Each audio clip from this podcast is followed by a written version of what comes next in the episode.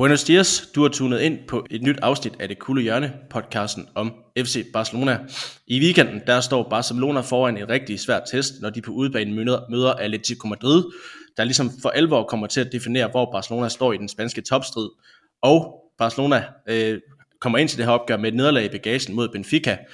Vi varmer op til det her opgør og snakker også lidt om, hvad der sker i Barcelona lige nu.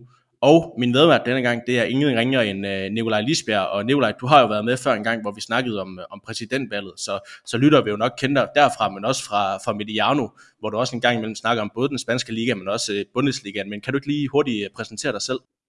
Jo, det kan jeg godt. Jamen, øh, jeg, tak for invitationen først og fremmest.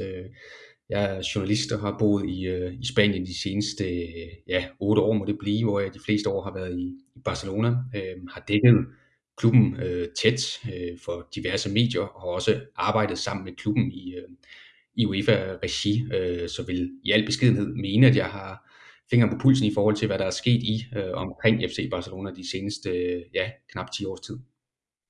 Og netop i den forbindelse, at du nævner, at du har haft fingeren på pulsen i, på Barcelona i de seneste øh, 10 års tid. Øh, sidst vi snakkede sammen, der snakkede du om, at du, du sad og skrev på en, en Barcelona-bog, og, øh, og det seneste nye, det er, at den her bog, den er, den er, den er lige på trapperne. Har du fundet, fundet en, en titel til den nu?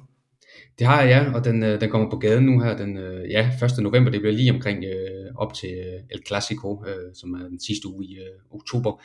Den kommer til at hedde, eller den hedder, øh, den er på vej øh, i, i trykken nu her, den hedder Barcelonismo, øh, klubben, kaos og livet efter Lionel Messi. Øh, så det glæder mig til at, at se den på færdig, og se den på, på print, og så håbe på, at der selvfølgelig er, er nogen, der gider læse lidt mere om, hvad det er, jeg har gået og brygget på de seneste øh, mange år. Især det sidste tiden efter Lionel Messi, det tror jeg, vi er mange Barcelona-fans, der sådan er spændt på at se, hvordan det kommer til at gå. Vi skal, vi skal snakke øh, lidt om øh, bogen senere, øh, men, men først og fremmest, Nikolaj, øh, sidste gang du var med, der snakkede vi om det her præsidentvalg, øh, som, som, som vi ligesom skulle opvarme til, og dengang der snakkede vi om, at uh, Laporta, han var jo stor favorit til at vinde det, og også om, at han nok også vil vinde det, og, og det endte jo som bekendt med, at Juan Laporta, han blev, skal man sige, genvalgt som Barcelona-præsident. Uh, Hvordan, hvordan synes du egentlig, hans, hans første tid har været? Altså jeg vil jo sige, at den, den har måske været mere kaotisk for, for Laporta, end man egentlig havde regnet med. Men er det også sådan, du ser på, på hans første tid i spidsen? Ja, altså, det har jo været meget damage control, stort set lige siden han kom til. Uh, han overtog jo, som vi også var inde på i den seneste udsendelse, hvor vi snakkede lidt om, om præsidentvalget og, og hvordan Bartomeus øh, eftermæle var, jamen så overtog han jo en klub, en, en forretning, en institution i kaos, øh, og måske også et større kaos, end han lige havde regnet med. Øh, det viser jo ret hurtigt, at man vidste jo godt, at det økonomisk stod skidt til i Barcelona, men det kom bag på Laporta og alle os andre, der følger Barcelona, at det stod så skidt til. Øh, så det har han ligesom skulle gebære det sig i, og det har jo så også været medvirkende til, at øh, man blandt andet blev nødt til at skibe Messi afsted i, i det her transfervindue. Øh, så det har jo været, hvad skal man sige, damage control mere end opbygning. Øh, det, der var lidt kritik af dengang med Laporte, det var jo, om han havde et reelt øh, projekt at byde ind med, og det har vi endnu til gode at se, og det kan han jo så lidt undskylde sig med, at der simpelthen har været så mange huller, der skulle lappes, og det er man stadigvæk i gang med i, øh, i Barcelona. Ja, man kan sige, måske en, en klub lidt mere i, i ruiner, end, end han måske havde regnet med, og, og jeg kan huske en, en af, en af, hvad skal vi sige, øh, Laportas øh, grundpiller og, og måden han blev vant på, det var jo, at han, han var meget nostalgisk omkring det, at, at han ligesom havde, var, var præsident for Barcelona i, i den gyldne æra med, med Messi og, og Guardiola, og der var også mange katalanske medier, der jo sagde, jamen hvis Laporta går ud og lover, at han kan få Messi til at blive, jamen så bliver han også præsident. Og det gjorde han jo nærmest, han, han gjorde det jo nærmest, og alligevel så ender Lionel Messi med at smutte. Altså, er, er Laportas ry på en eller anden måde blakket efter, at det ikke lykkedes at få Messi til at blive, selvom man kan sige, at, at det måske var, der var et politisk spil mellem Javier Tebas og, og Laporta, og det måske mere er Bartomeus skyld, at Messi smutter, end det er Laportas skyld. Er der så allerede lidt et, et blakket ry på ham, fordi han ikke formåede at holde på den største spiller i klubbens historie? Nej, sådan, sådan, sådan fornemmer jeg ikke, det er hernede. Øh, man kan jo sige, at da han blev valgt i 2003, så var det også med et løftebrud. Dengang var løftebruddet, at man lovede, at David Beckham ville komme til klubben, at man havde en aftale med Manchester United. Der måtte man så i, i gåsøjne nøjes med Ronaldinho, øh, og det fungerede jo så, så meget godt. Så på den måde har han jo indledt sin, øh, sin præsidentsperiode øh, den her gang også med et, et løftebrud. Øh, og så er det rigtigt, at jamen, det han sagde dengang, det var jo, at, at hvis der var nogen, der kunne få Messi til at blive, så var det ham. Øh, og der var jo også en enighed om en, en kontrakt, og så, som du selv opridser her, var der så nogle hvad skal vi kalde det, ydre omstændigheder, noget økonomiske problemer, det her magtspil med, med Tebas, som du nævner, øh, Bartomeus øh, beslutninger, som umuligt gjorde, at, at Lionel Messi så kunne blive. Øh, men, men, så jeg vil ikke sige, at det har lidt øh, skade. Generelt er fornemmelsen stadigvæk hernede i de spanske medier blandt fansene, at Laporta er den rigtige mand, at det er ham, der kan få Barcelona tilbage på, på fode. Men man er bare ikke i en situation lige nu i klubben, hvor man kan bygge op igen. Man er stadigvæk i gang med at lave de her lappeløsninger. Altså jeg sidder lidt som, som, som Barcelona-fan. Altså, øh, nu, nu skal vi tale en lille bitte smule om, om, om Messis afsked senere, men jeg sidder lidt som Barcelona-fan og siger, okay, Messi, Messi var til Copa America, han får lov til at holde den her ferie, og alt tegner til, at han forlænger. Og så var det ligesom om fra den ene dag til den anden, at, at det jo ligesom gik galt, at den her kontraktforlængelse ikke kunne, kunne komme på, på plads, og, og, og det kom som et chok for, for Barcelona-fans, det kom sikkert også som et chok for, for Messi og hans omgangskreds. Altså jeg føler lidt, at der stadigvæk er en del ubesvaret øh, spørgsmål omkring hele den her situation omkring Messi, og jeg føler lidt, at, at, at Laporta øh, hvad skal man sige, slipper lidt for let udenom det på nogle punkter. Jeg ved ikke helt, om den spanske og katalanske presse også har det sådan der, om det også er billedet i Spanien, men jeg sidder stadigvæk og stiller, står tilbage med en masse ubesvarede spørgsmål omkring hele den her situation med, med Messi. Jeg tror, det er vigtigt at forstå, at Laporta er en utrolig populær herre. Han har, øh, ikke man har pressen i sin hule hånd, men, men pressen elsker ham, fordi han altid er god for en, overskrift, øh, fordi han altid er klar til at, at tænde en, en cigar og drikke noget champagne i, i sejrens stund. Altså han er en karakter, som man godt kan lide, og derfor øh, slipper han måske også lidt lettere rundt om nogle ting, end for eksempel en lidt mere introvert, en lidt mere øh, karikeret øh, type som, som Bartomeu.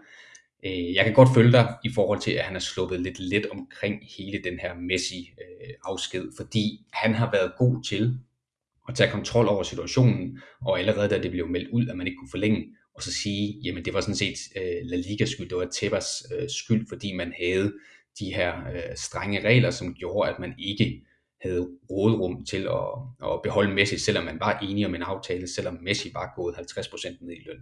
Og derfor synes jeg også, det var interessant, at Tebas var jo ude, jeg mener, det var i Marca, men nu går man lige i tvivl, det var i hvert fald en af de fire store øh, sportsaviser her for et par uger siden, at sige, at Messis afsked havde absolut intet med økonomi, øh, Barcelonas økonomi at gøre.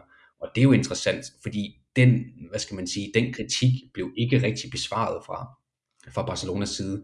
Øh, så det kan sagtens være, at der er en masse underliggende ting, øh, som vi ikke rigtig kender til. Og, og, der blev jo også, da hele den her nyhed den landede med, med Messi, så blev der jo spekuleret om det ene og det andet om, at det var et øh, pressionsmiddel for at lægge pres på, på La Liga fra Barcelonas side, i forhold til også at, at gennemtvinge det her Super League, og omvendt at La Liga vil gennemtvinge øh, den her aftale med, med CVC, det her investeringsselskab, øh, og derfor forsøgte at lægge pres på i forhold til, til Messi. Jeg ved ikke rigtig, hvad der er op og ned, men, men det, der står tilbage lige nu og her, det er, at, at Messi er væk, og at det som udgangspunkt i hvert fald skyldes øh, økonomien. Og indtil der kommer noget andet frem, jamen så har Laporta sin, sin ryg fri.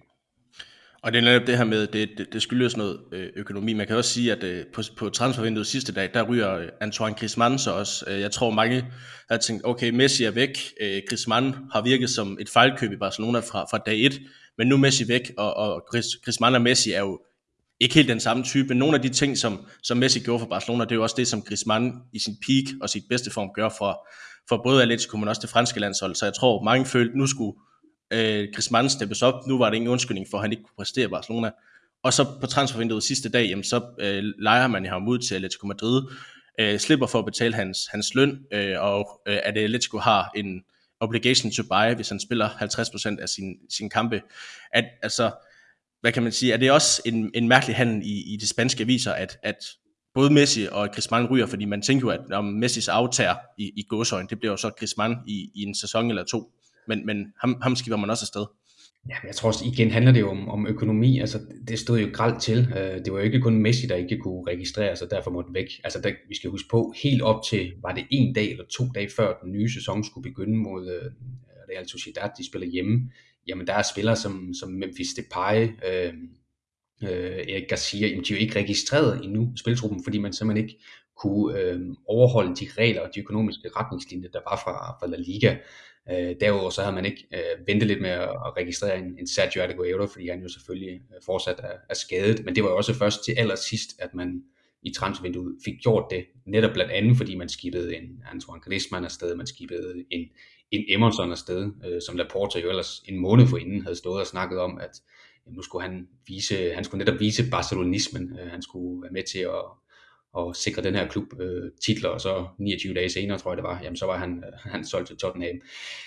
Det er med Griezmann er det netop som du siger, det, det er jo en interessant situation, fordi man har jo haft følelsen af, at ham og Messi ikke rigtig fungerede, fordi de netop, mm, hvad skal man sige, løber ned, søger dybt ned og søger nogle af de, af de samme øh, rum, og det blev aldrig godt med, med ham i Barcelona, men det var jo nu her, at det kunne være blevet til noget, og i stedet for, jamen, så sender man ham til Atletico Madrid, øh, i præcis, der præcis samme klub, øh, hvor man sendte Luis Suarez hen øh, sidste år, som et eller andet sted kostede dem, kostede dem mesterskabet, og jeg, jeg kunne også se, at der var en, en Twitter-bruger, der skrev, at, at det var helt vanvittigt, at man havde givet Atletico øh, Madrid, eller Barcelona havde givet Atletico Madrid 86 millioner euro, Luis Suarez, ligatitlen, og Antoine Griezmann i bytte for Antoine Griezmann. Og det, og det er jo lidt, det, det, det siger jo også noget om, at når man er presset til at lave øh, sådan en form for handel, sådan en form for panikløsning på, på sidste dagen, jamen så er det fordi, der rent økonomisk er kæmpe problemer i, i Barcelona. Og det er, jo, det er jo måske det, tror du, tror du gælden reelt set, det har Laporte også, øh, også været inde på, men tror du gælden reelt set har været større og, og værre, end, end Laporte havde regnet med, da han, da han ligesom var, altså inden han blev præsident, for det, det ligger han jo lidt op til med nogle af de ting, han gør, at det, det ser værre ud, end, end vi havde regnet med. Er det, øhm, skal man sige, er det, er det ligesom hoved på blokken, det der er skyld i, at, at vi ser det Barcelona-hold, vi ser lige nu? Ja, altså nu skal man jo passe på med, at man ikke tror på alt, der kommer ud fra, fra bestyrelsen. Det har vi jo lært af de, af de seneste par år under, under Bartomeu, at, at bare fordi, at man melder noget ud, er det jo ikke ens betydende med, at det også er, også er korrekt. Men da Barcelona offentliggjorde regnskabet, jamen, så stod det klart, at det var dårligere end det regnskab, øh, som Laporta troede, han arvede, øh, eller den økonomiske situation, han troede, han arvede fra, fra Bartomeu. Altså det er en situation, som kun er blevet værre. Øh, over det seneste års tid. Det var jo i januar i år, at, at sådan de første historier for alvor begyndte at komme. Også at, at det var der Mundo, de liggede den her kontrakt med, med Lionel Messi om, hvor meget han, han kostede per sæson, og hvordan han ruinerede Barcelona. I, øh, og det kom dagen efter, at de havde offentliggjort øh, årsregnskab. Jeg tror, det var for det er en måneds tid siden nu, i august måned, at Laporte så var ude og, præsentere de nye tal, og der var situationen kun yderligere forværret. Så det er klart, og det er også derfor, han går fri i øjeblikket, Laporta, øh, for den her dårlige situation, øh, som Barcelona er i, fordi den økonomiske situation, jamen den er så elendig, at der ikke er mulighed for meget andet, end at bare øh, skibe spillere afsted. Altså der, der bliver nødt til at blive sendt spillere ud, øh, uanset om de så har niveau til at spille for, for klubben.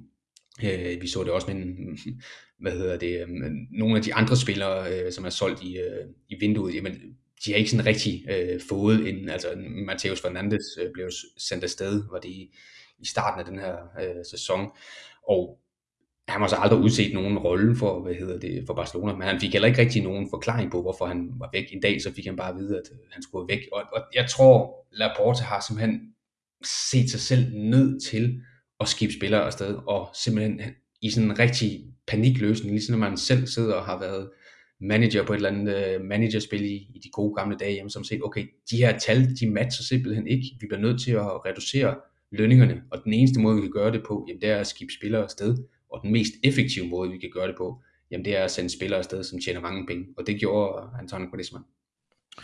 Og man kan sige, at Barcelona står lige nu et sted, hvor truppen måske er historisk svag ud i, i mange år. Altså vi skal jo huske på, at, at Laporta har, haft en lignende situation før. Den her situation er måske så bare værre, end, end den var i, i 2003. Øh, truppen ser svag ud. Man har haft en, en noget vaklende sæsonstart, og der er allerede pres på, på Ronald Koeman. Det skal vi snakke om lidt senere. Altså, tror du, Laporta han har en for stor opgave foran sig øh, i forhold til, hvad han har regnet med, og kan han klare det? Og, og er det allerede, altså nu har du lidt afvist det, men er allerede pres på ham i, i, i den katalanske presse? Jeg ved ikke, om opgaven er, er for stor, altså fordi jeg tror godt, den økonomiske situation, som vi har været inde på, er dårligere end, end det, han regnede med, men opgaven omfang kan ikke komme bag på ham. Og det han blev ved med at sige igen og igen, da der var præsidentvalg, jamen det var, jeg har gjort det før, jeg kan gøre det igen. Og det var jo sådan set lidt de ord, han næsten vandt med, øh, fordi det blev et, et meget nostalgisk øh, præs, øh, præsidentvalg, hvor det handlede mere om håb end, end realisme. Man kan sige, den måde han så forsøger at gøre det igen på, øh, Juan Laporta, jamen det, det er jo ved at gentage præcis det, han stort set gjorde i, i 2003. Altså det er jo næsten de samme personer, han har indsat på nogle af, af nøgleposterne. Øh, Alex Sanko er, er kommet tilbage i, i La Masia, øh, den tidligere anfører i, i slut 80'erne. Øh, Albert Capella, som vi jo kender fra, fra U21-landshold i, i Danmark, er også kommet tilbage på, på La Masia i en, en stor rolle. Øh, dengang Laporta kom til i 2003, jamen der var det jo med Johan Cruyff som en slags mentor, som en, en rådgiver. Nu er det så hans søn, øh, Jordi Cruyff, der ligesom skal have den rolle. Øh, så man har jo forsøgt mange af de samme ting, selv endda på, på spillersiden. Altså i, i 2008 henter man en, hvad hedder det, en, en Gerard Piqué hjem fra, fra Manchester United, og, og håber ligesom på, at, at den her fortabte La Masia-søn skal, skal være krumtappen i, i forsvaret. Nu har man så gjort det samme med Erik Garcia bare i Manchester City i stedet for. Altså sådan, så der er jo en, en masse lighedspunkter på Juan Laportas første præsidentperiode, og så anden øh, præsidentperiode nu her. Men jeg tror ikke, det at man bare, fordi man gentager et mønster, øh, automatisk øh, genererer succes, fordi det er et, Barcelona er et andet sted øh, anno 2021, end de var anno 2003. Og man kan også sige, at Laporta har jo været ude, øh, når, både efter nederlaget mod øh, Bayern München, men også en, efter en, en ligakamp, hvor det ikke gik særlig godt, hvor han var ude og poste en, en video på, på sociale medier om at have tålmodighed. Øh, vi ved, hvad det skal gøres, og, og vi tror på det, så bakke op om os uanset hvad. Altså man kan sige, det jo, kan både øh, symbolisere en mand, der ved, hvad han gør, men også en mand, der, der er presset. Men, men som jeg hørte dig sige, jamen så, så er der stadigvæk fortsat tillid, tillid til, til til Laporta, både i, i den katalanske presse, men også for de her øh, Kules øh, og, og, hvad hedder det, Peñas øh, i, i Barcelona? Ja, altså fordi altså lige nu så peger pilen øh, på så mange andre personer, før den peger på Laporta, hvis vi sådan skal begynde at uddele øh, skyld. Lige nu og her er det jo klart, at vi skal snakke Koeman lidt senere, men han er jo det største offer, eller største mål for, for kritikken blandt fansene. Så er der nogen af, af spillerne, og så derudover har man jo stadig ikke tilgivet øh, Bartomeu for, for hans præsidentkampagne. Så, så der er i hvert fald nogle andre, der står foran i køen i forhold til at skulle påtage sig noget skyld, inden turen ligesom kommer til, øh, til Laporta. Øh, så, så sådan som jeg ser det, sådan som jeg fornemmer det, når jeg snakker med folk hernede, når jeg, tager, når jeg læser i, de spanske, i den spanske presse, jamen så er Laporta stadigvæk manden, som man, man tror på, og man måske mest af alt håber på, kan, kan hvad hedder det, løfte Barcelona ud af det her ud af den her situation, de befinder sig i. Og med det, så synes jeg, at vi skal, vi skal bevæge os videre til, til, til en anden snak, nemlig uh, Messis uh, afsked. Altså, vi har berørt det før i, i den her podcast, men, men nu når vi har dig med, der er bosat i Spanien, og måske er lidt mere indsnusset i Barcelona, end, end hvad jeg er, jamen, så, så vil jeg bare lidt kort om, om høre om altså, hele den her situation med, med, med Messi. Altså, hvad, hvad var reaktionerne i, i Spanien? Altså, jeg kan huske, at jeg var fuldstændig i chok, og, og nærmest sådan Øh, grædfærdig, da jeg læste det og da jeg så det der pressemøde, øh, der havde det fuldstændig som om, hvis jeg havde gået igennem et, et breakup. Altså jeg var helt sønderknust, da jeg se øh, Messi, så sådan, og, og bare det stadigvæk at se ham i, i en PSG-trøje, det gør, det gør ufatteligt ondt, men, men var, det, var det også den reaktion, der var i, i Spanien? Ja, og så, og så gik det jo vanvittigt hurtigt. Altså det var jo det, man på spansk kalder en, en bombazo, altså en, en bombe, der bare eksploderede voldsomt hurtigt. Øh, den dag historien kommer frem, jamen det, det, der er det klokken 4 minutter over 4, at historien der blev breaket af, af en journalist, og allerede kl. 19.46, jamen der offentliggør Barcelona, så er det på sin hjemmeside, at Lionel Messi ikke kan øh, fortsætte i, i klubben. Og indtil da, indtil der 16.04, øh, den øh, famøse dag, jamen der havde alt jo tydet på, at, at Lionel Messi skulle blive i klubben. Der havde der næsten været den der øh, obligatoriske Seketa øh, forside på, jeg tror det var Sport, der havde brugt den. Altså han bliver i klubben, de samme ord som som Piqué øh, brugte om, om Neymar, inden han så også skiftede til, til PSG, hvis der er nogen, der husker det. Ja, der må ligge en øhm, forbandelse over det ord der. Så ja, det er det, jeg tænker, det skal de snart passe på med hernede i det, i det katalanske, fordi det betyder, det betyder åbenbart noget andet, når, når, der, er nogle, når der er nogle medier, der bruger det. Øhm, så, så alt tyder jo på det. Øh, Messi var på vej til at, at skrive under på en ny aftale. Der var jo heller ikke for alvor snak om andre klubber, øh, der var i, på vej til at hente ham, til trods for, at han jo var, øh, til trods for, at han ikke havde nogen kontrakt. Han havde fået den her forlængede ferie efter Copa America, hvis man husker, så blev han også sparet i den sidste ligakamp i, i sæsonen, så man, man fik jo aldrig rigtig taget afsked med ham, og så lige pludselig så, så ser man den her offentliggørelse på Barcelonas hjemmeside.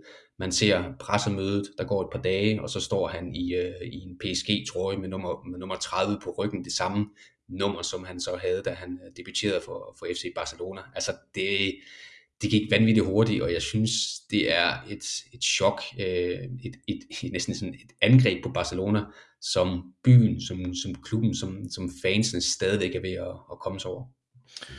Ja, det kan man jo sige. Altså, jeg, jeg tror, jeg tweetede, da det, da det skete, at, at det, der gjorde mest ondt på mig, det var, det var, det var den måde, altså den afsked, Messi fik. Altså, vi, vi kan alle sammen huske, jeg, jeg, bor i Bas, eller jeg boede i, i Spanien i, i, i, i et halvår 2018, hvor, hvor Iniesta, han, øh, han stopper sin, øh, sin, sin karriere i, i Barcelona og tager til Japan. Jeg kan huske, at ja, det var umuligt at få billetter til, til den kamp, hvor han, øh, hvor han spiller sin sidste afskedskamp. Han bliver hyldet over, over hele kampen nu med uh, Iniesta Infinite, tror jeg, der stod. Altså, og jeg havde gang det med 10 om, hvad, hvad, hvordan Messis øh, afsked med Barcelona skulle være. Og det var det, der gjorde mest ondt på mig. Det var ligesom det her med, jamen det får han ikke. Han, han får ikke nogen afsked med Camp nu. Han får ikke lov til at spille foran et fyldt kamp nu, og får den afsked, han fortjener. Altså det må jo være, altså det er jo helt forfærdeligt stadigvæk, og det er jo, det tænker jeg også, der er mange, mange spanier, der tænker om, at, at det er jo ligesom det, der, det der er mest irriterende, det er, at man ikke får lov til at give den her afsked til, til Lionel Messi. Jamen, det, det blev jo netop ufuldstændigt. Nu var jeg altså så heldig at, at se den kamp uh, i Iniesta, hans uh, sidste kamp, og det var jo netop en, en festdag, hvor alt handlede om ham. Der var lysshow, der var DJ's, der var, der var taler, og der var det her billede efter kampen, hvor han bare sidder helt alene på et, øh, på et tomt uh, Camp Nou. Så det var jo det, det smukke farvel. Og som du siger, det, det skulle Messi selvfølgelig også have haft, fordi ingen andre fodboldspillere har betydet så meget for FC Barcelona på banen, som, som Lionel Messi har de seneste mange, mange, mange år øh, så kan man sige, jamen, i sidste sæson vil han jo så væk. Altså, der var jo hele det her, hvad hedder det, øh, den her situation, hvor lige pludselig hele verden fandt ud af, hvad en byrofax øh, det var, og var for en størrelse. Altså, der var det jo Messi, der ville væk. Øh, så det var jo ligesom, der kan man sige, skulle Messi en dag væk fra Barcelona, jamen, så skulle det jo næsten ske, fordi at han stoppede karrieren, eller fordi han selv øh, valgte at, at smække med døren. Nu blev det jo sådan fuldstændig ufuldstændigt, hvor han gerne vil blive, og Barcelona vil, ville gerne have ham. Man var enige om en aftale, og så alligevel kunne han ikke øh, få lov til at, at fortsætte. Og, og det er jo det, der gør ondt, øh, nok også hos, hos Messi, men også hos de her mange Barcelona-fans, at man ikke fik taget afsked med ham. At, at lige pludselig så var han bare væk. Altså man, man nåede slet ikke at forberede sig på det. Øh, det kom virkelig som et, øh, som et chok for, for alle omkring klubben. Og, og det må man sige, og nu, nu, nu nævnte du tidligere i, i forhold til, til din bog, at den skal ligesom handle det her om tiden efter Messi, og, og i den forbindelse kan man sige, at Messis betydning for, for Barcelona er jo er enorm, og Barcelona har også betydet enormt meget for, for Messi, altså de to har jo nærmest gået, gået hånd i hånd. Altså helt konkret, øh, du nævner i din bog, altså hvad betyder det for Barcelona Messi, udover at man, man selvfølgelig mister verdens bedste fodboldspiller lige nu, øh, jamen så, øh, så, så, så, så virker Barcelona at gå fra, fra en Champions League favorit hvert år øh, til lige nu, og, og måske skulle, skulle øh, kæmpe om overhovedet at gå videre i Champions League, men også for at komme i top 4 i, i, i, i Spanien. Altså, er, er det noget af det, du kommer ind omkring på din bog, hvordan Barcelona kommer videre efter Lionel Messi?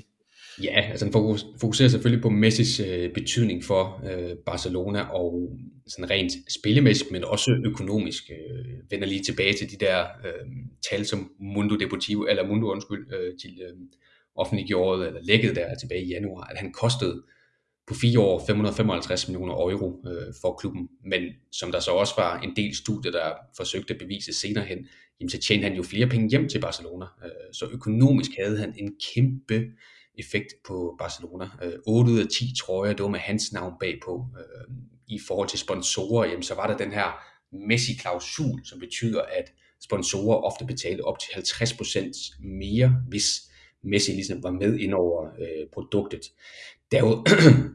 Derudover så er der, så er der tilskuerindtægter. Det er selvfølgelig lidt sværere at måle på nu, øh, hvor vi har været igennem en, en pandemi, men bare for at sammenligne, da Cristiano Ronaldo han forlod Real Madrid, der faldt snittet i sæsonen efter med knap 6.000 tilskuere. Jeg kan ikke forestille mig, at, at Messis betydning for Barcelona øh, skulle være mindre end det øh, Cristiano Ronaldo havde, og der er ingen tvivl om, når man har været på stadion øh, og været på Camp Nou de sidste mange år, der er altså en rigtig, rigtig mange mennesker, der kun kommer for at se, øh, for at se Lionel Messi. Altså det er lidt ligesom at fjerne Sagrada Familia fra, fra Barcelona. Altså det er en, det er en turist, det er turistmål, det er, en, det er en kulturinstitution, som man nu som by skal forsøge at, øh, og statte, så det har, en, det har en kæmpe betydning ud over fodbolden også. Øh, derudover, jamen, som du selv er inde på, så rent sportsligt ser vi det jo, vi ser det jo næsten nu. Vi vidste jo godt, Messi var god, men, men det er lidt ligesom om, at nu hvor han ikke er der, jamen, så ser vi virkelig, hvor øh, dybt et hold kan, kan falde, og det er jo lidt det, øh, som de seneste par uger, de seneste par måneder er et, øh, er et resultat af.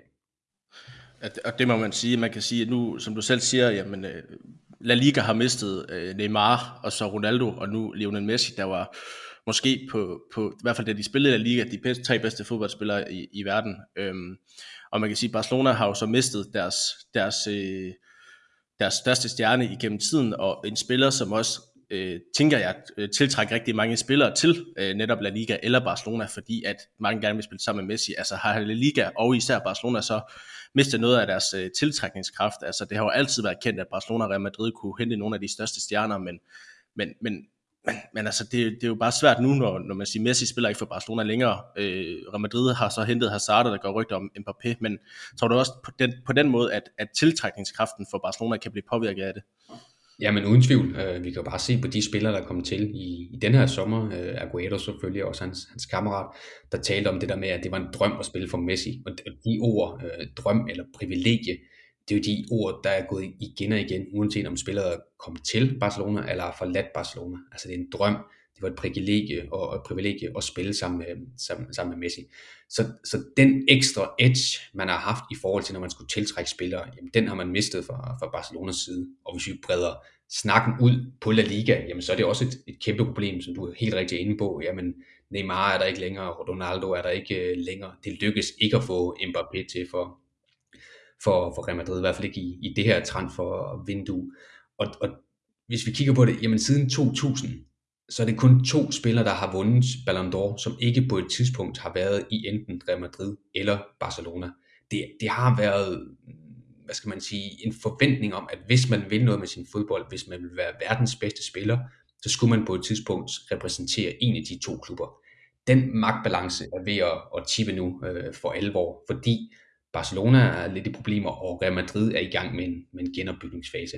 Så Messis, øh, hvad skal man sige, Messis afsked strækker sig ikke kun til, til Barcelona i forhold til betydning, det strækker sig også til Madrid, det strækker sig også til La Liga og til spansk øh, fodbold i, øh, som helt generelt. Og, og det er jo netop også, også det, man kan sige nu, Barcelonas økonomi er jo jeg står gralt til, hvad vi hører, men, men der har også været lidt rapporter eller lidt om, at deres, deres lønudgifter nu er, er reduceret markant, så de allerede kan lave spillerhandler, og der er jo, der er jo en vis øh, nordmand, Erling Holland, der, der har været på, der er i hvert fald blandt mange Barcelona-fans virker som om, han skal være den næste stjernespiller. Så er det ikke også, der er en vis del af, at, at nogle spillere med store selvtillid, der siger, okay, jamen jeg skal være den næste Messi i, i Barcelona. Altså siger, okay, Messi er der ikke mere, men nu skal jeg være den næste, næste Messi. Altså ligesom på en måde, som Mbappé tænker jeg var udsat til at være den nye øh, Ronaldo i Real Madrid. Kan det ikke også på den måde så sige, jamen jeg vil gerne være stjernen i Barcelona, og det kan jeg blive nu? Jeg skal ikke kunne afvise, at der er en enkelt eller to derude, der, der tænker sådan, men ellers tror jeg simpelthen ikke, at, at folk, øh, så tror jeg, at de fleste spillere hellere vil spille sammen med Messi, end at forsøge at være Messis aftager. Øh, det, det er sådan noget, man kan selv indbyrdes til en Ansu Fati nu her, som har fået også øh, nummer 10 på, på ryggen, og ligesom sige, jamen det her, det er vores nye Messi, det er en fra La Masia, det er en, det er en ung spiller, som allerede har vist sit værd i, i en tidlig alder. Altså, det kan man bygge noget op på. Fodboldspillere i dag, hver eneste gang de vælger øh, store klubber, så bruger de næsten altid det samme ord, når de skal begrunde deres klubvalg. De bruger ordet projekt. De vil have, de vil til et sted, hvor de kan vinde titler, og hvor de kan se sig, det, øh, som en del af et spændende projekt. Øh, det er ikke historisk set noget, der er ikke noget historisk set, der gør, at PSG for eksempel skulle kunne samle den, øh, det Galacticos hold, de har, de har samlet i, i denne sæson, eller Manchester City for den sags skyld. Det handler om, at der er penge, og der er mulighed for at vinde titler.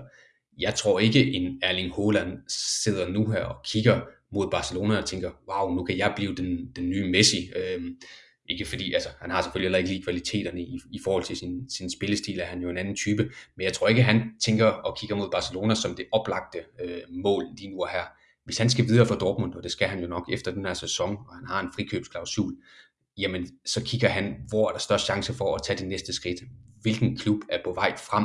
Hvem er det, jeg kan komme til at, at præge de næste 4, 5, 6 år? Og der tror jeg, han kigger mere mod rivalerne fra Real Madrid, eller han kigger mere mod PSG, eller han kigger mere mod Manchester City, Manchester United, end han kigger mod, mod Barcelona. Så jeg tror ikke rigtig, jeg køber den, at øh, der sidder spillere derude, som tænker, jeg kan blive den nye Messi det er jo nok også mere et, et klins håb for mig om, at, om at, at den her, hvad skal man sige, mellemsæson for Barcelona, den, den forbliver i en enkelt mellemsæson, og ikke bare øh, flere år, som man for eksempel har set med Arsenal eller, eller Manchester United. Men lige for at, at komme lidt tilbage til Messi, altså nu, nu skrev jeg det her for sjov, inden øh, hvad hedder det, PSG spillede mod Manchester City i, i Champions League, men hvem kommer til at savne hvem mest? Øh, på sigt kan man, altså lige nu kan man sige, Messi, eller Barcelona savner Messi mest, men, men altså Messi start i PSG har jo ikke været for alvor den bedste. Altså, kunne man også øh, forestille sig, at Messi kommer til at savne Barcelona? Ja, han kommer i hvert fald til at savne Barcelona som, som by. Altså, det er jo der, han er vokset op. Det er der, hans familie hører til. Det er jo det, er jo det de betragter som, som hjem. Øh, men jeg, jeg tror nu alligevel, at, at savnen er, er størst den, den anden vej rundt. Øh, det er rigtigt. Messi har ikke haft den, den, den bedste start på, på sit ophold i, i Paris, men, men scorer nu her, som du, som du er inde på. Øh, og der er også der er måske også blevet lavet nogle historier på det, øh, den her udskiftning, øh, hvor han bliver skiftet ud af Pochettino og sender ham nogle øjne, som der jo så bliver tolket så meget på, som der selvfølgelig gør i, øh, i pressen, og sådan noget sker. Men nu, nu nævnte du det her med, at, at, at det var et, et glimt af håb for dig måske, og at det her det kan blive en mellemsæson, og at der kommer et eller andet godt ud af, at Messi er væk.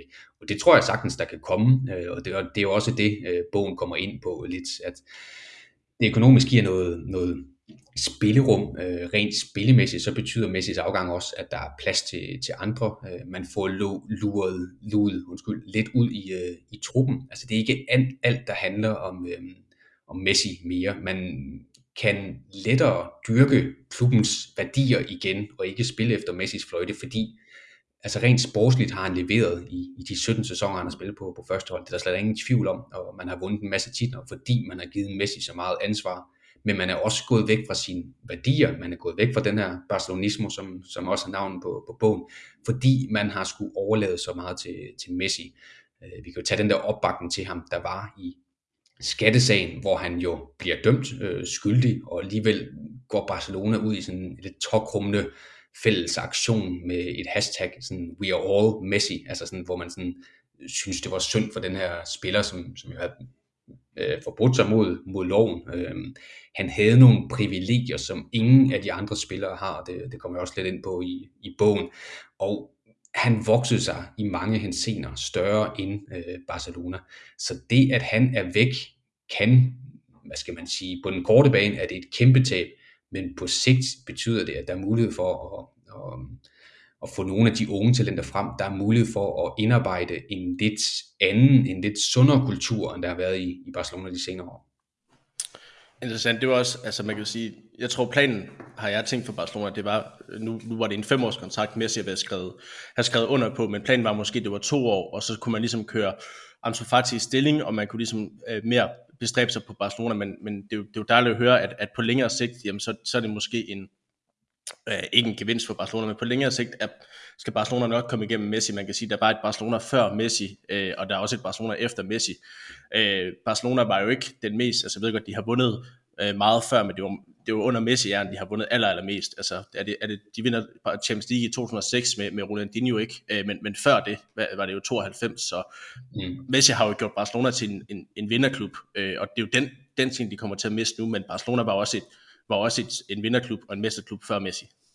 Ja, altså man kan sige, de blev det endnu mere under, blev det endnu mere under Messi. Jeg tror, det er 31 procent af klubbens samlede titler i dens over 100 år historie, de er vundet med, med Lionel Messi, øh, fordi han havde så stor en, en indflydelse, og de havde jo næsten patent både på Copa del Rey og La Liga-titlen i, øh, i mange år. Men det, men det er rigtigt, der har, været, der har også været Barcelona før, øh, før Lionel Messi. Altså man havde jo nok også en forventning om på et tidspunkt, at jamen Johan Cruyff, hvordan afløser man nogensinde ham som, som spiller, fordi han var jo virkelig den, der forventede Barcelona fra at være en taberklub, eller fra at være en klub underlegen i forhold til Madrid, øh, til at give Barcelona en, en ja, give dem en, en spillestil, men også give dem en selvopfattelse af, at man var mere, end man måske gav udtryk for. Øh, derudover, jamen, så kom der jo, hvad hedder det, så fik man i, i 92, som, som du er på, så fik man Dream Team. Øh, der havde man jo måske heller ikke troet, da, da Johan Cruyff han så øh, røg som træner, at der skulle komme et hold, som skulle kunne overgå dem. Øh, man fik Ronaldinho fra, øh, 2003 og frem til ja, 2008, ind, indtil Guardiola kom som en af verdens bedste fodboldspillere, en af de bedste spillere, La Liga nogensinde har, har set, og er ligesom er med i, i genrejsningen af, af Barcelona under, under Laporta.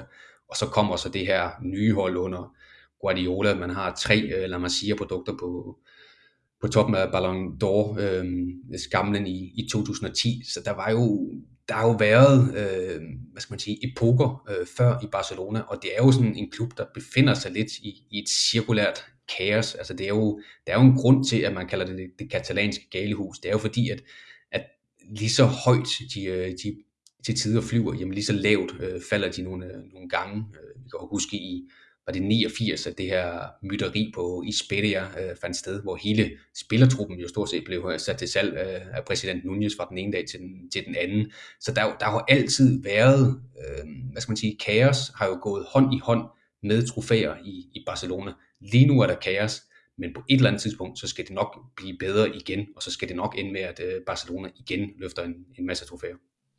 Og det er jo, det er jo dejligt og betryggende at høre, øh, som, som Barcelona-fan. Øh, vi har snakket en masse om, om, om nogle ting øh, omkring øh, Laporta, omkring Messis afsked, omkring det her kaos, der var.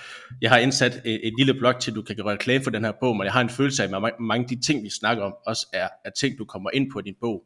Men hvis du sådan lige kan, kan, kan fortælle lidt om, hvad den handler om, og det her, du siger klubben og kaos og sådan et eller andet, altså er der, er der noget specielt ved Barcelonas klubhold, eller, eller hvad, altså hvad konkret er din, øh, din bog handler om? Det er egentlig bare, så du kan gøre lidt reklame for den. jo tak, ja, det skal jeg så forsøge at gøre. Øh, jamen det handler om at forstå øh, Barcelona øh, som klub, og dermed også forstå øh, det fald, som de har øh, gennemlevet de seneste år, og hvordan man gerne vil komme ud øh, på den anden side af det. Øh, jeg flyttede til Barcelona i, i 2013, øh, så det var sådan lige efter Guardiola, det var efter de helt øh, succesrige år. Og siden da har jeg sådan forsøgt at forstå Barcelona som, som klub, som, som fænomen. Øh, og jeg synes jo, det var interessant, at da der var præsidentvalg, jamen, så snakkede de alle sammen om den her barcelonismo. Altså det er barcelonismen, vi skal have tilbage i klubben. Men, men hvad er det egentlig helt præcist? Altså hvad, hvad er det, det, det er et dejligt, fluffy begreb at, at hive frem, øh, men, men hvad er det øh, helt præcis, det, det dækker over?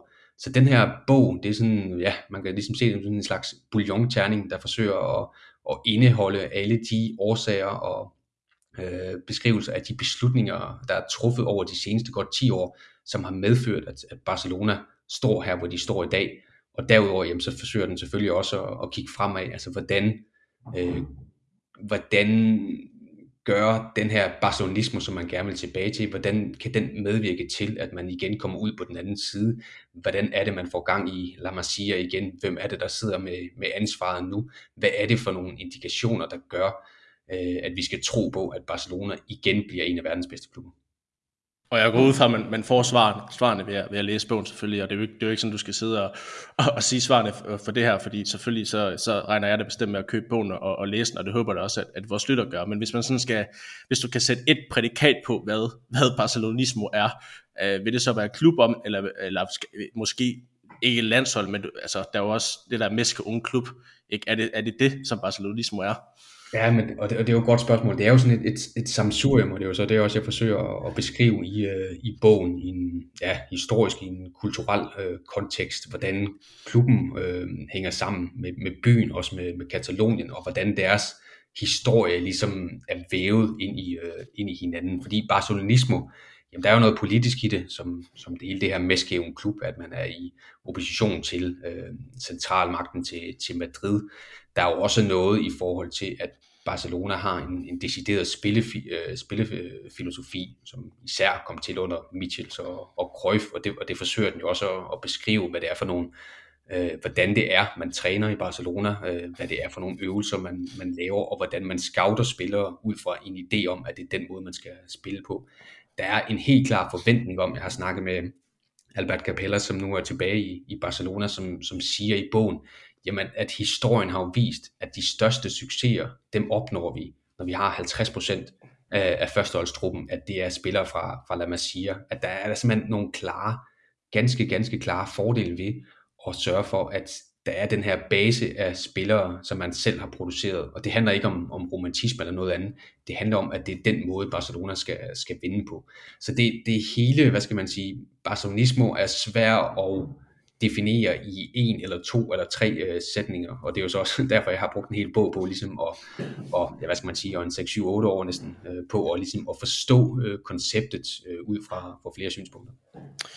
Og det er jo he- helt interessant, og det, det er jo i hvert fald helt sikkert noget, som, som jeg øh, gør det, og det er jo helt sikkert, ja, fra 1. november kan man jo købe den her bog i, i, i de danske butikker, så det er jo bare at komme afsted og få sikret julegaven øh, i god tid. Øhm, jeg har lige et sidste spørgsmål i, i forhold til, til bogen, eller måske det her, skal vi sige, kaos. Altså jeg har jo en teori om, at alt det, der er sket i Barcelona de sidste 5-6 år øh, af, af dårlige ting, det peger tilbage på, på, på én ting, og det er jo, det er jo øh, præsident øh, Bartomeu. Er det også nogle ting, der bliver beskrevet i, i, i bogen, eller er det nogle, nogle indikationer, man får fra, fra folk, øh, du måske har snakket med i forbindelse med bogen?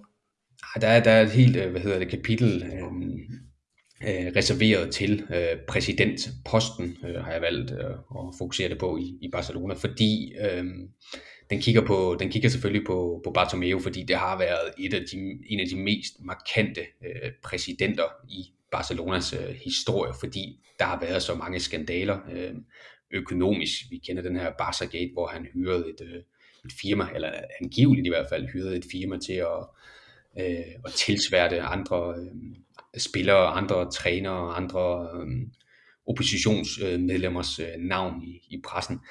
Øh, så ham er der selvfølgelig masser af fokus på, men der er også fokus på, på Rosell, øh, som jo var hans, øh, som var præsident øh, inden øh, han så måtte trække sig på grund af den her Neymar-sag. Og, øh, og så er der selvfølgelig fokus på, på Laporta. Der er fokus på den her præsidentpost, men også hele sociomodellen, fordi det er også en af pointerne i bogen, uden jeg skal sidde og give det hele væk. Jamen, den her sociomodel har jo været hyldet utrolig meget, netop det der med, at det er medlemmerne, der vælger præsidenten. På den måde sikrer man modsat nogle af de engelske klubber, der er på udlandske øh, ejere, jamen så sikrer man jo, at ens øh, identitet, ens ønsker som fodboldfan, de bliver hørt af klubben. Men problemet er jo også bare med den her sociomodel, at det måske er let at lade sig forføre, fordi vi kan skyde masser af skyld og berettiget mod Bartomeu, men det er jo trods alt stadigvæk, det er jo, hvad hedder det, det er jo fansene selv, det er jo eller socios, det er jo medlemmerne selv, der har valgt ham. Det var også medlemmerne selv, der valgte øh, Rosé med det højeste, øh, hvad hedder det, det højeste procentantal nogensinde i, i Barcelonas præsidents i historie. Så den sætter også lidt, øh, hvad skal man sige, kritisk lys ud, eller i hvert fald nogle af de udfordringer, der er ved sociomodellen. Øh, så på den måde tager den hånd om, om præsidentposten, og så går den også lidt længere tilbage. Øh, det er måske ikke kun øh, Bartomeu, der skal, der skal stilles til skyld for, for, at det går Barcelona så dårligt. Det kan godt være, at vi faktisk skal, skal længere tilbage i forhold til at se årsagerne til, hvorfor Barcelona er der, hvor de er nu. Interessant. Jeg synes, det er en god reklame for, for bogen, og jeg, og jeg håber, at der er mange Barcelona-fans, der, der kører den, og ligesom bliver, bliver hvad hedder det, øhm, ja, bliver fristet til at købe en bog, fordi, som, som jeg også var inde på, altså, altså jeg, jeg var Barcelona-fan inden Messi, og jeg kan godt forestille mig, at der er kommet en del Barcelona-fans til i, i løbet af årene, der ligesom er blevet Barcelona-fan på grund af Messi, men jeg er vokset op med, at Barcelona var det her meske klub, og Barcelona, det var ikke bare en fodboldklub, det var, det var en klub, der repræsenterede en, en nation og sådan et eller andet, og det er jo blandt andet det, som jeg kan høre, man også kan blive klogere på, men også hvorfor øh, tingene sker, som det er i Barcelona. Så i hvert fald et, øh, har du gjort god reklame for, for din bog, vil jeg sige. Tilbage til, til fokus på, på nutidens øh, Barcelona, at nu har de jo Atletico Madrid i, i, i weekenden, og jeg også øh, hed dig med for, for at varme lidt op til den her, men først og fremmest vil jeg gerne lige kigge på Barcelonas øh, sæson, sæsonstart. Altså, det er jo, jeg, jeg ved ikke rigtigt, hvis man skal sætte prædikat på det, om man bare skal kalde det skuffende, fordi de har jo godt nok ikke tabt i La Liga endnu, men øh, de har tabt to kampe i, i, i Champions League, og spillet i den første kamp mod Real Sociedad var rigtig godt, men siden da har det godt nok øh, set lidt lunken ud, med undtagelse godt nok af, af Levante her i weekenden. Altså, af, hvad skal man sige, for den, den, det Barcelona, vi ser nu, er det ikke det, man kan forvente af et hold, der har sagt farvel til, til Lionel Messi? Jo, altså det er i, i grov træk jo, øh, for nu at og, hvad hedder det, gentage de ord, som øh, Ronald Koeman sagde efter kampen mod Bayern München. Es lo que hay. Øh, det er som det er. Altså det er lidt ligesom det, vi kunne øh, forvente. Øh, øh, hvis man som Barcelona-fan gik ind til den her sæson med troen på, at man kunne vinde La Liga, men man kunne vinde Champions League, at man stadigvæk var en af Europas aller, allerbedste hold, jamen så har man gjort værd uden øh, regning, fordi lige nu her gælder det om at, at finde et mere realistisk øh, synspunkt, og det er jo også derfor, at Koeman han havde den her øh, berømte presseseance for en uges tid siden, hvor han simpelthen bare i, i tre minutter læst højt for et, et, øhm, et papir, han havde medbragt, hvor han bad om, om tillid, hvor han fortalte om, at hvordan tingene var i klubben lige nu og her, men at forsikret, at det også nok skulle, skulle blive godt. Så jo, det er, det er fuldstændig som, som forventet, at, at Barcelona er der, hvor de er lige nu. Og, og alligevel så, så, så kigger vi ind på på Nolan Koeman, der, der er ekstremt presset, og det er måske ikke så meget resultatmæssigt, han er presset, men måske mere på grund af hans, hans taktiske dispositioner og hans, øh, hans spillestil, han er, han er presset. Altså, man kan også sige, jeg vil gerne sige, at, at Barcelona-fans har været forvandt i alle de år, vi har haft Messi, fordi han har kunne afgøre tingene på egen hånd. Og det er måske også lidt det, der bider os i røven nu, kan man sige, at, at man, og man alligevel forventer, at Barcelona skal vinde en titel eller to. Det har jeg personligt ikke gjort, men, men jeg har kunnet høre stemning blandt andre Barcelona-fans, jamen okay, uden Messi, så kan vi stadigvæk godt vinde en liga. Altså, øh, at, at, altså grunden til, at, at Ronald Koeman var presset op, øh, det, der, det er måske mere på grund af det spillemæssige, end det er på grund af det resultatmæssige. Ja, øh, jeg tror i hvert fald, eller han modtog i hvert fald hård kritik efter den her kamp mod Benfica, hvor han så, øh, hvis vi snakker rent taktisk, gik tilbage til sådan en trebakkæde eller en fembakkæde øh, med, med wingbacks, efter man jo netop havde spillet en 4-3-3 mod Levante og spillet en af sæsonens bedste kampe. Øhm, så han modtager noget kritik, undskyld, rent, øh, hvad skal man sige, for ikke at agere særlig godt øh, rent taktisk. Og, og så er det jo rigtigt, at pointantallet i La Liga er jo ikke helt skidt. Man har den her udsatte kamp, også øh, vinder man den, jamen så er man jo lige hælende på, på Real Madrid. Så længere er Barcelona heller ikke væk.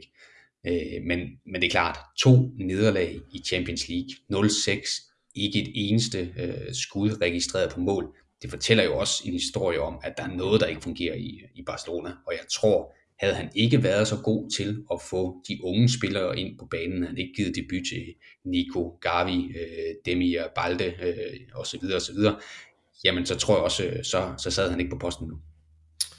Og, og hvad, hvad, hvad er sådan reaktionerne øh, i Spanien omkring det her Barcelona-hold, vi ser nu? Altså nu, du var inde på, det var, hvad man kunne forvente, men, men er det også, altså den spanske presse er, er kendt for at være kynisk og hård i sine udtalelser, både Barcelona, men også Real Madrid, når, når de skuffer. Er det også, altså er de det, eller er de lidt mere, øh, er det lidt mere acceptabelt, at Barcelona præsterer sådan, som de gør?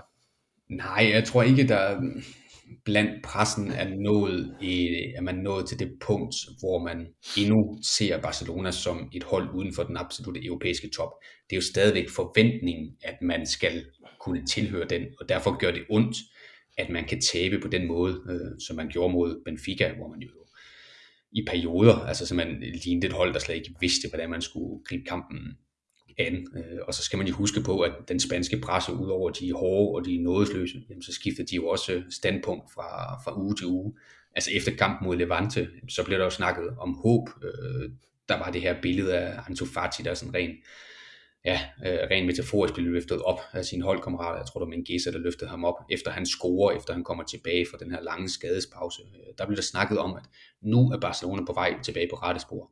Så kommer Benfica, og så er man skudt tilbage i, øh, igen. Øh, vinder de i weekend mod Atletico Madrid, jamen, så snakker man om, at det er de unges øh, triumf. Taber man, jamen, så snakker man om, at, øh, at, at det her det er det dårligste hold i 15 år, som man allerede har været øh, inde på. Så det går meget hurtigt, og der bliver også draget nogle forhastede konklusioner nogle gange i den spanske presse. Så hvis man sådan skal sætte et, et ord på, hvordan stemningen i, i, i Barcelona, både trupmæssigt, men måske også blandt, blandt fansen, den er lige nu, er det sådan måske forvirrende-agtigt, for hvor, hvor står det her hold egentlig-agtigt? Ja, det er i hvert fald, det er i hvert fald en nedslående øh, reaktion, eller nedslående stemning, der er i, i Barcelona lige nu. Øh, jeg tror egentlig, at der begynder at brede sig en forståelse af, at Barcelona ikke hører til den absolute europæiske øh, top. Øh, jeg var inde og se kampen mod Bayern i, i Champions League på, på hjemmebane, og der kunne man se, at, at det, der ligesom fremkaldte de største øh, reaktioner fra publikum, de største klapsalver, jamen det var, når nogle af de unge spillere kom på banen. Og efter kampen, skal man altså huske på, de har lige tabt 3-0 til Bayern i, øh, på hjemmebane i, i Champions League. Jamen der var der faktisk flere klapsalver, end der var bueråb. Og, og det indikerer for mig også, at fansene godt ved, at okay, lige nu og her, jamen så er Barcelonas trup ikke bedre. Øh, den er ikke til at byde et af Europas allerbedste mandskaber op til dans. Så jeg synes egentlig, i klubben, blandt øh, fansene, er der en forståelse af, at man ikke er et af Europas allerbedste hold, Men det er klart, det, det er sværere at, at forklare og forstå, hvordan man kan falde så dybt mod Benfica, som man gerne skulle kunne måle sig med, trods alt. Altså, jeg, vi havde en, øh, en sæsonoptakt med, med, med en vedvært øh, inden, eller lige omkring sæsonen, hvor vi snakkede om, at, at det handlede for Barcelona om måske for første gang i mange år ikke, at, at de var favoritter til, til nogle titler, men måske handlede det mere om, altså man skal jo ikke, man skal jo ikke begå sig særlig meget øh, på Camp Nou eller i Barcelona for at finde ud af, at, at for, for, for, for katalaner, så det at se fodbold, det er ligesom at, at gå i teater, og må gerne underholdes, og der er Barcelonas øh, spillestil jo medført i, i tiki-taka. Og, og Barcelona har jo, jeg tror det var Guardiola, der engang sagde, at han vil hellere tabe 2-1, og så spille god fodbold, end at han vil vinde øh, 1-0 øh, øh, grimt. Og man kan sige, at Barcelona har, har, har, har, har haft svært ved at finde tilbage til de her rødder i, i lang tid, og vi har snakket om, handler det ikke mere for Barcelona om at prøve at få det her tilbage til rødderne, prøve at, at bruge de unge, prøve på at, at, at komme tilbage til det her tiki-taka-inspirerede fodbold, og så må resultaterne øh, vare derefter. Er, er det ikke også sådan, man, man ser på det øh, generelt, selvom at, at, at resultaterne ikke har været gode, og altså, det er jo mere præstationerne, som jeg var inde på, der, der gør, at, at, at Koeman er presset, og der gør, at stemningen er, er, er lidt trykket i Barcelona. Jo, men det, det er klart, øh, altså, som jeg også var inde på i forhold til bogen og sådan noget, det, det behandler den jo også netop den her øh, stil, den her Barcelona-måde at anskue fodboldspillet på. Jamen det er så indgroet en del af forståelsen, selvopfattelsen af, hvem man er som, øh, som, som klub. Jeg kan huske, da, da Setien kom til, jamen så var der jo også håb om, at, at nu vendte man tilbage til de her øh, gyldne dage, efter nogle, hvad skal man sige, lidt mere pragmatiske år med, med Valverde. Og der har der jo i enkelte momenter, måske særligt i sidste sæson, været nogle antydninger under, under Koeman. Men ellers har det jo ikke været sådan, at vi sidder og tænker, at Barcelona er det her sprudende angrebsivrige hold med de flydende kombinationer.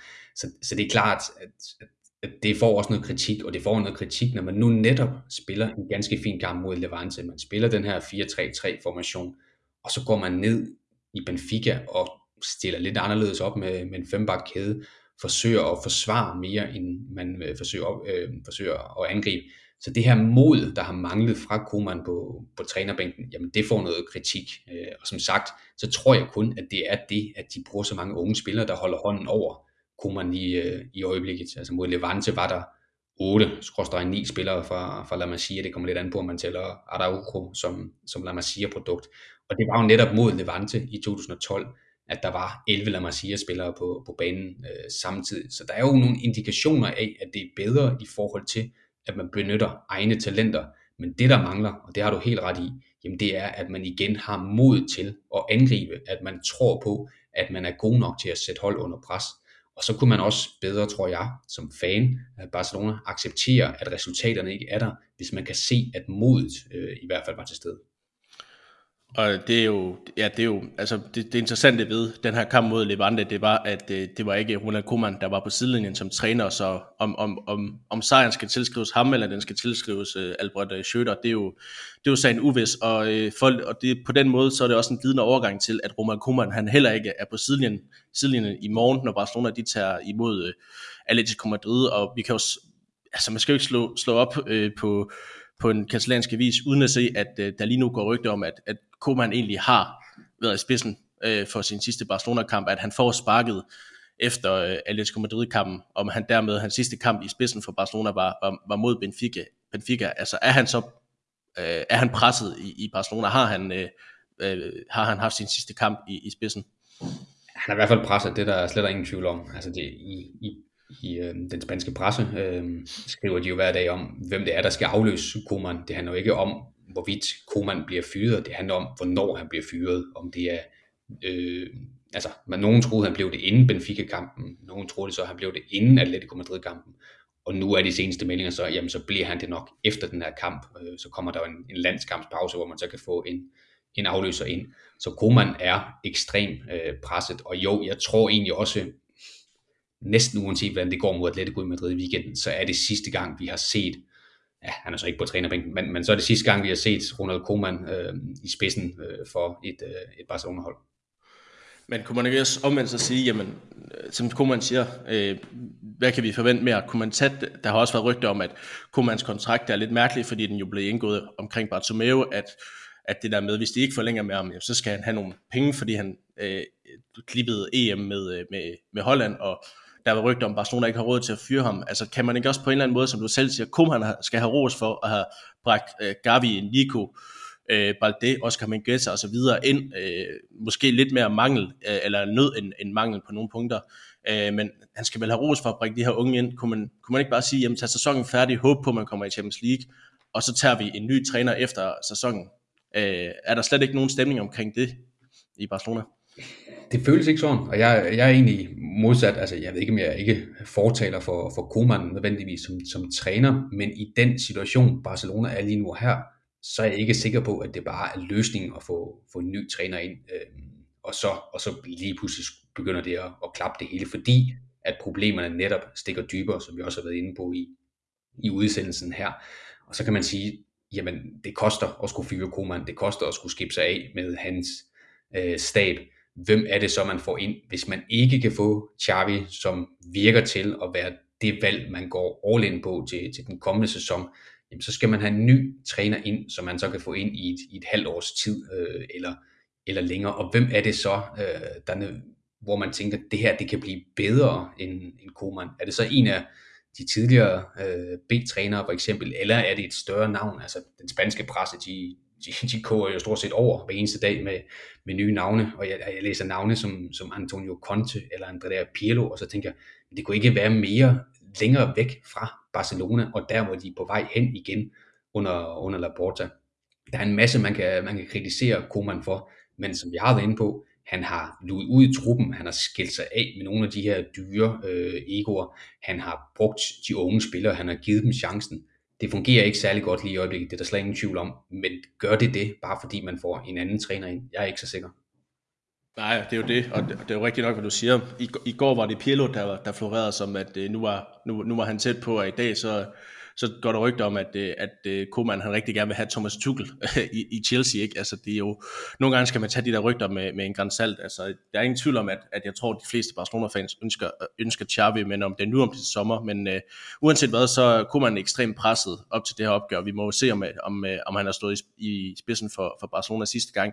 En anden interessant ting, det var, at du nævnede, at, at Koeman har skibet afsted med de her dyre drenge, og hvad skal man sige, to af dem, jamen de spiller jo så for, for lørdagens modstander, nemlig Antoine Griezmann og, og, og Luis Suarez. Altså øh, sidste år, der, øh, der fik Luis Suarez sin hævn ved at vinde øh, La Liga. Øh, man skulle tro, at Barcelona havde lært af den fejl, men nu spiller øh, Griezmann der også. Altså, det er lidt et sjovt gensyn med dem. Altså, er det ikke også den stemning, der er der? Altså, for mig, der, der er Atletico Madrid stor favorit til at genvinde det, det spanske mesterskab, selvom, selvom Real Madrid også ser stærke ud. Altså, Tror du, Barcelona har, har gjort, begået den samme fejl igen ved at sende Griezmann til, øh, til Atletico? Ja, eller også har de indset, at de ikke selv kunne vinde mesterskabet, og så i stedet for, at, øh, at det er Real Madrid, der vinder det, så er det trods alt bedre, at, øh, at det er Atletico. Det kan også godt være. Det, øh, nej, jeg ved ikke, den her gang var det lidt anderledes. Øhm, der skulle man død og pine af med Griezmann til, til sidst, og der var det måske Atletico, der var villige til at strikke den bedste handel sammen øh, i forhold til, at de så skal betale at 40 millioner euro øh, efter sæsonen, hvis han, hvis han bliver. Jeg synes, Luis Suarez øh, var en anden situation. Jeg synes egentlig, at det var rigtigt nok at skille sig af med ham. Han var på, på vej tilbage, øh, men det var forkert at sælge ham til en, til en direkte konkurrent og, og til den pris. Øh, og så er det jo, det er jo lidt vanvittigt. Vi har været vant til, at det er Barcelona, der, der plukker de bedste spillere fra, fra Atletico. Det har de jo gjort i en, i en årrække også. Men, men nu er det så Atletico, der ligesom samler dem op i, øh, i Barcelona, øh, og det bliver jo et, øh, et specielt øh, syn at, at se både Griezmann og, og Suarez formentlig sammen fra start mod øh, Barcelona, og, og det står vel et eller andet sted bare næsten skrevet i, i historiebøgerne, at, at en af de to, eller måske endda begge to, kommer på tavlen lørdag. Ja, det var også uh, før Suarez og, og Griezmann, der var det jo også en, en David Villa, som vandt en mesterskab med, med, med Atletico, da man skibede ham afsted. Så der er jo ligesom en historie om, omkring den her med, Barcelona, der, der sælger sin, øh, sin ex-angriber til, til Atletico, og så vinder man, man mesterskabet. Det er lidt en, en sjov øh, kontekst i, i den her sammenhæng. Øhm, men, men jeg så også, at du, havde, du skrev på din Twitter, at øh, den spanske regering havde, havde tilladt, at der skulle, nu skulle komme, var det fuld øh, tilskuerkapacitet på, på stadion. Det, det må man også på en eller anden måde få en, få en betydning for, for, for kampen, selvom øh, Wanda Metropolitano måske ikke er ligesom berygtet, som Vicente Calderon er, jamen så, så er Atletico-fans, de er jo, de er jo virkelig kendt for at lave, levere en masse stemning, og det er jo første gang i, i ja, næsten to år, at, at, at Barcelona og Atletico skal spille for, for fuld stadion. Altså tror du, det kommer til at have en betydning for kampen? Ja, det tror jeg helt bestemt. Øh, jeg synes faktisk, øh, jeg synes faktisk, at Rwanda er bedre end sit, øh, sit omdømme. Altså, det har ikke den der autenticitet over sig, som Calderon havde, men som fodboldstadion i forhold til den måde, det er, er bygget på. Altså, det, det så ligger helt af, undskyld, af helvede til. Ja, det, det er så, hvad det er. Men fodboldstaten og stemningsmæssigt, der, der kan man faktisk godt komme op på et, et rigtig, rigtig fint lejde. Og jeg tror jo, jeg tror, det har en betydning. Øh, vi skal huske på, altså der er jo spillere i den her Barcelona-trup, øh, Gavi, øh, Nico, Demir, øh, jeg er bare så ikke med, han er skadet, men altså, der er jo en del af de her spillere, de har jo simpelthen ikke spillet for, for fyldte stadioner. Altså, det, det har de aldrig prøvet, og det er jo ret vildt, fordi vi nu har haft i næsten to år øh, den her pandemi, som har betydet, at vi ikke øh, har kunne fylde øh, fodboldstadierne. Så det er klart, det får, en, det får en betydning. Og hvis man kan, som Barcelona-hold, lade sig kyse på Estadio da Luz mod Benfica for et ja, halvt tomt, halvt fyldt øh, hold, øh, hvad hedder det, stadion, jamen hvad, hvad sker der så ikke, når man står over for de her fanatiske tilskuere på, på Rwanda, når man møder et Atletico-hold under Diego Simeone, som jeg slet ikke er i tvivl om, kommer til at forsøge at bruge fysik til at kyse nogle af de her unge spillere fra start af. Altså det, det, det kommer til at, det kan godt være, at Barcelona kommer til at kunne stå imod, men det bliver en, hvad skal man sige, et angreb fra første fløjt fra, fra Atletico af. Det er jeg slet ikke i tvivl om, fordi de øjner også en mulighed for at vinde over øh, FC Barcelona, fordi de kan godt se, jamen det her Barcelona-hold, det er ikke, hvad det har været tidligere. Og øh, altså, ja, jeg kan jo ligesom høre, at, at Barca kommer jo ind til det her opgør som, som kæmpe underdogs, og måske øh, for første gang i, i lang tid i deres historie som, som underdogs til, til, en, til, til et opgør i, i, i La Liga, men har du alligevel en tro på, og, og, på at de kan levere resultatet, og så fremt, øh, hvad skal der til for, at de overhovedet kan, kan levere resultatet? Det kan både være et uafgjort, men også en sejr. Jamen det er, jo, det er jo ret vildt at sige, men, men lige nu har jeg faktisk svært ved at se noget, der skulle kunne tale for, at Barcelona er svært ved at se, at de skulle kunne hente en sejr. Øh, der, skal, der skal de simpelthen ramme et eller andet, som jeg ikke har set fra dem i, i den her sæson, eller som jeg ikke har set fra dem i lang, lang tid. Skulle jeg finde et eller andet, øh, nu er det jo også en Barcelona-podcast, så vi skal jo ikke tale dem helt ned, øh, og det er jo stadigvæk gode spillere, øh, Memphis Depay jo, kan jo stadigvæk øh, score mål, man har måske endda en, en Jordi Alba tilbage, øh, som kan gøre en forskel øh, på, på bakken. Jamen så er det jo Atletico heller ikke særlig godt kørende. Øh, de vinder i, i i midtugen mod Milan, men på en sen scoring Luis Suarez på straffe. De taber til Alaves, som har været piv elendige i La Liga indtil videre. Øh, de var i store problemer mod Getafe. Øh, de skulle også bruge en sen scoring mod Espanyol. Det er jo ikke et hold, som bare kører derud af. Det kan godt være, at de er forsvarende mester, og, og vi efterhånden er vant til at se, at, at de hiver de her knebende sejre. Men jeg synes alligevel, at de her sejre har været mere knibende end hvad skal man sige, end, end vi er vant til. Altså det har ikke været sådan en 1-0 sejr, hvor de er kommet tidligt foran, og så har de bare forsvaret den hjem. De har skulle kæmpe enormt meget for at hente de sejre, de har fået de seneste par runder. Så det, der taler for Barcelona, jamen det er sjovt nok ikke Barcelonas egen form, men Atleticos form. Ja, ja, det, det er rigtigt nok. De, de tabte jo mod Alaves i, øh, i, i weekenden. Og Alaves der fik sin, sin første sejr i La Liga mod, øh, mod Atletico Madrid, så, så formen er jo heller ikke kørende, og man kan sige, at Madrid har jo heller ikke øh, den bedste, den, altså selvom de på nogle punkter ser skarpe ud, så, så har de også kun 17 point op, eller 17 point, som du siger, hvis Barca vinder over Sevilla, og nu måske også vinder over Atletico Madrid, jamen, så ser det ikke så, så skidt ud igen, selvom øh, spillet ikke har været der. Øh, det, det store spørgsmål er jo så, om, om Barcelona stiller op i, øh, i en 4-3-3, eller om de stiller op i en 3-4-3. Øh, hvad, hvad spekulerer øh, medierne i der? Jamen, jeg tror, det der, som læser nu her, så har det ændret sig lidt efter den her kamp mod, mod Benfica, fordi det netop har været den her øh, 5-3-2-formation, eller hvad vi nu skal kalde den, som har fået ekstremt meget kritik. Øh, så det, det virker til, at man går tilbage til en, en 4-3-3, øh, men det virker så også til, at man igen bruger, øh, apropos kritik, øh, Luc de Jong fra, fra start. Øh, og det kan man jo så mene om, hvad man vil. Altså han kan selvfølgelig tro Atletico inde i, øh, i feltet på nogle af de her indlæg, hvis det er det, man gerne vil søge. Men det har bare ikke virket særlig godt i de, de første par kampe. Øh, så det ligner en, en 4-3-3, øh, og det der sådan er mest fokus på, jamen det er om Coutinho får lov at spille fra start, og hvor klar øh, Jordi Alba kan nå at blive til, til lørdag aften det bliver i hvert fald spændende at følge, og det, er, Luke de Jong her er næsten helt glemt, altså det er jo, ja, det er næsten en endnu større joke end, uh, end Martin Brathwaite på nogle punkter, men, uh, men altså han, han scorede jo i weekenden, og jeg kan godt se uh, nogle af idéerne omkring, hvorfor man har hentet ham, men, uh, men øh, ja, det er, det er måske et, mere et, øh, et tegn på Barcelonas forfatning i øjeblikket, at øh, både Martin Braithwaite og, og Luke de Jong spiller i Barcelona, selvom det er altid dejligt at se en, en dansker i Barcelona. Så, der, er i hvert fald, der er i hvert fald sket noget fra, fra MSN til, til Braithwaite og Luke de Jong, kan man sige. Altså det, det, det er noget af et, øh, et fald, og det er jo også der, at, at nogle af årsagerne skal findes til, hvad hedder det, til Barcelonas fald. Altså det er jo også handlerne, og det er jo, det er jo selvfølgelig også et, et kapitel i sig selv, at, at den måde, man har handlet ind på, og ja, vi har allerede været inde på det, de handler jo også årsagen til, at man lørdag møder et uh, Atletico Madrid-hold med, med Suarez og, og Griezmann som, som modstander. Ja, øh, hvis jeg skal øh, få dig til at give et forsigtigt bud på resultatet, så kan jeg godt høre, at du ikke er, er særlig optimistisk på, på Barcelonas vegne. Øh, men, men hvis du skal øh, tørre hvor du i og, og, og, hvad skal man sige, hvis der sidder nogen, der har lyst til at spille en skælling på imod Barcelona, kan de så forvente, hvad, hvad skal man så spille på? Ja, jeg tror, jeg tror Atletico Madrid tager sejren, og jeg tror, det bliver enten 1-0 eller 2-0. Men øh, jeg tror egentlig, det vi kommer til at se, vi kommer til at se et kampbillede, hvor Atletico kommer bravende fra start. Så øh, hvis man kan finde et, et godt vedmål, hvor Atletico fører ved pausen, så tror jeg, det er det, jeg vil anbefale. Atletico fører ved pausen. Altså, jeg har svært ved at gå imod Barcelona, så jeg håber på, at de kan få en, en 1-1 med hjem. Men jeg vil sige, min, øh, min øh, pessimisme siger også, at, at det nok bliver et, et nederlag til, til Barcelona, men øh, det bliver i hvert fald en, en rigtig spændende kamp at følge, og, og, spændende, og spændende at se, hvor Barcelona står i forhold til, til topholdet. Altså, Atletico Madrid må er i hvert fald i min optik øh, favoritter til at genvinde mesterskabet, så kan man levere en god præstation, jamen så er det jo en indikation på, at det måske ikke er så slemt alligevel øh, i Barcelona. Det er i hvert fald spændende at se.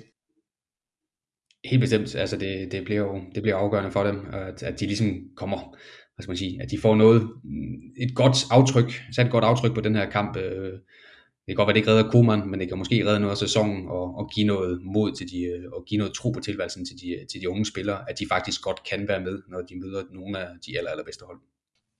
Og der fik du også svaret på, på mit, spørg- mit næste spørgsmål, nemlig om, om, om Koeman han, han var fortid, uanset om, om man så vinder eller ej, og det, det kan jeg næsten høre, det, det, er ikke, det, det er ikke garanteret, at en sejr eller et, et, et, en god præstation med, mod Atletico vil garantere Koeman et job øh, i, i Barcelona.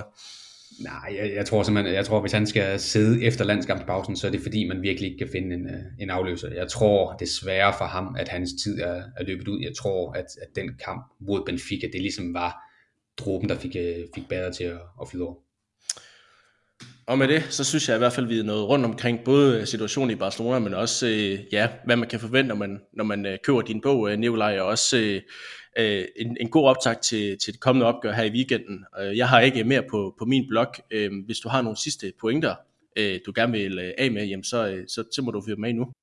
Nej, jeg tror, de sidste pointer, det må, det må jeg nøjes med at læse i bogen, så, så, må det, så må det være de sidste ord herfra. Ja, og det var 1. november, man kunne finde dem i, i, i de danske butikker, var det sådan? Det, var, det er nemlig rigtigt, ja. Den kommer i forsalg nu her, så man kan også skrive til mig ind på, på Twitter, hvis man, hvis man gerne vil skrives op, og så skal jeg nok sørge for, at man får en sendt lige så snart den, den kommer frisk fra trykken. Og hermed en, øh, en opfordring til at gøre det. Jeg tænker da selv, jeg skal, jeg skal ud og investere i et eksemplar i hvert fald. Med det, så var det alt herfra, og så ja, god kamp i, i weekenden, og så indtil vi lyttes ved, så vi skal bare så.